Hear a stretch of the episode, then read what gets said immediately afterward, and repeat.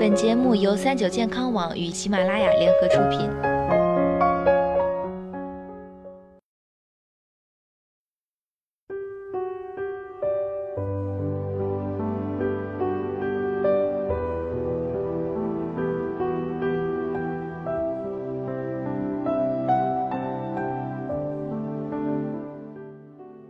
曾经，年轻人是早晨八九点钟的太阳。如今呢，年轻人面对的健康危机快赶上老年人了。就拿过去的二零一八年来说，以九零后为代表的年轻人都感到了脱发秃顶的威胁，没头发的焦虑还在蔓延。新的健康危机在二零一九年初又来了。热搜提醒年轻人，你们的耳朵也出问题了。世界卫生组织发布了一组数据称。目前，全世界有十一亿十二岁至三十五岁之间的年轻人正面临无法逆转的听力损失风险。给大家标个重点，是不可逆转。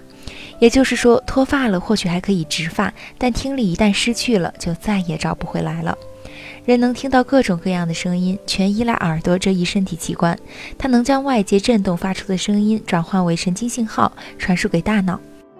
随着年龄的增长，耳朵内部的听觉器官会像骨骼、皮肤等器官一样衰老退化。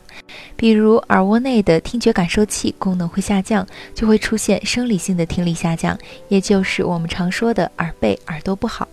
可为什么二三十岁的年轻人也面临着和老年人一样的听力威胁呢？世界卫生组织给出的解释是，戴耳机听歌的音量太大了。而针对这个主要原因，世卫组织也给出了更大局的解决方案，建议在音频设备上增加音量和时长监控功能，增加父母控制音量功能，用技术手段分析人们使用音频设备的习惯是否安全。大层面的改变必不可少，但每个年轻人的改变也至关重要。用耳机时，我们需要注意三个细节，保护听力。第一，音频声音最好控制在最高音量的百分之五十。一般来说，音量最好控制在最高音量的百分之五十，在嘈杂的环境中也不要超过百分之八十。第二，听音频时间最好在一个小时内，持续听音频的时间最好控制在一个小时，全天呢不要超过三个小时，让耳朵得到休息。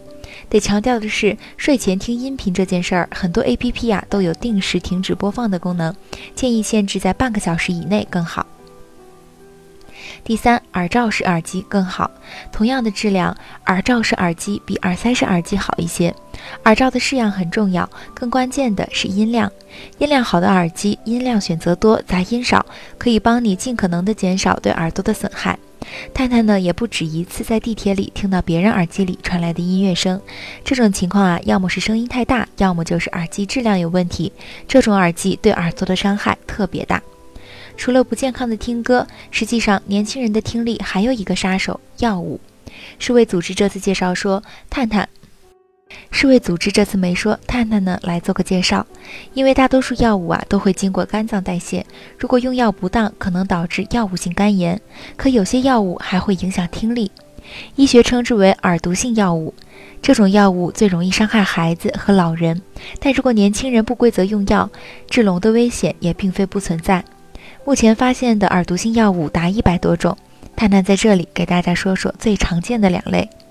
第一，链霉素、新霉素等抗生素，氨基苷类抗生素多为注射给药，其耳毒性最强，几乎所有的都可能损伤听力，比如红霉素、氯霉素、四环素、盐酸万古霉素等也有耳毒性风险。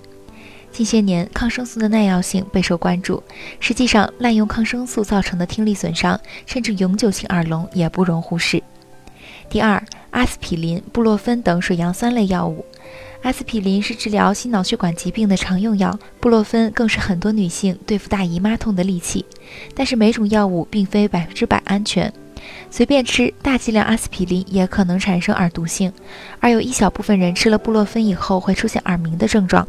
正常剂量下，这种听力下降是暂时的，会很快恢复，但如果超量，也可能导致永久性耳聋。药物的种类很多，作为普通患者，不可能记清每一种药物的毒性或不良反应，但只要遵医嘱用药或服药前看清药品说明书，就能把风险降低在最小的程度。今天的节目呢，到这里要和大家说再见了，我是主播探探，我们下期再见吧。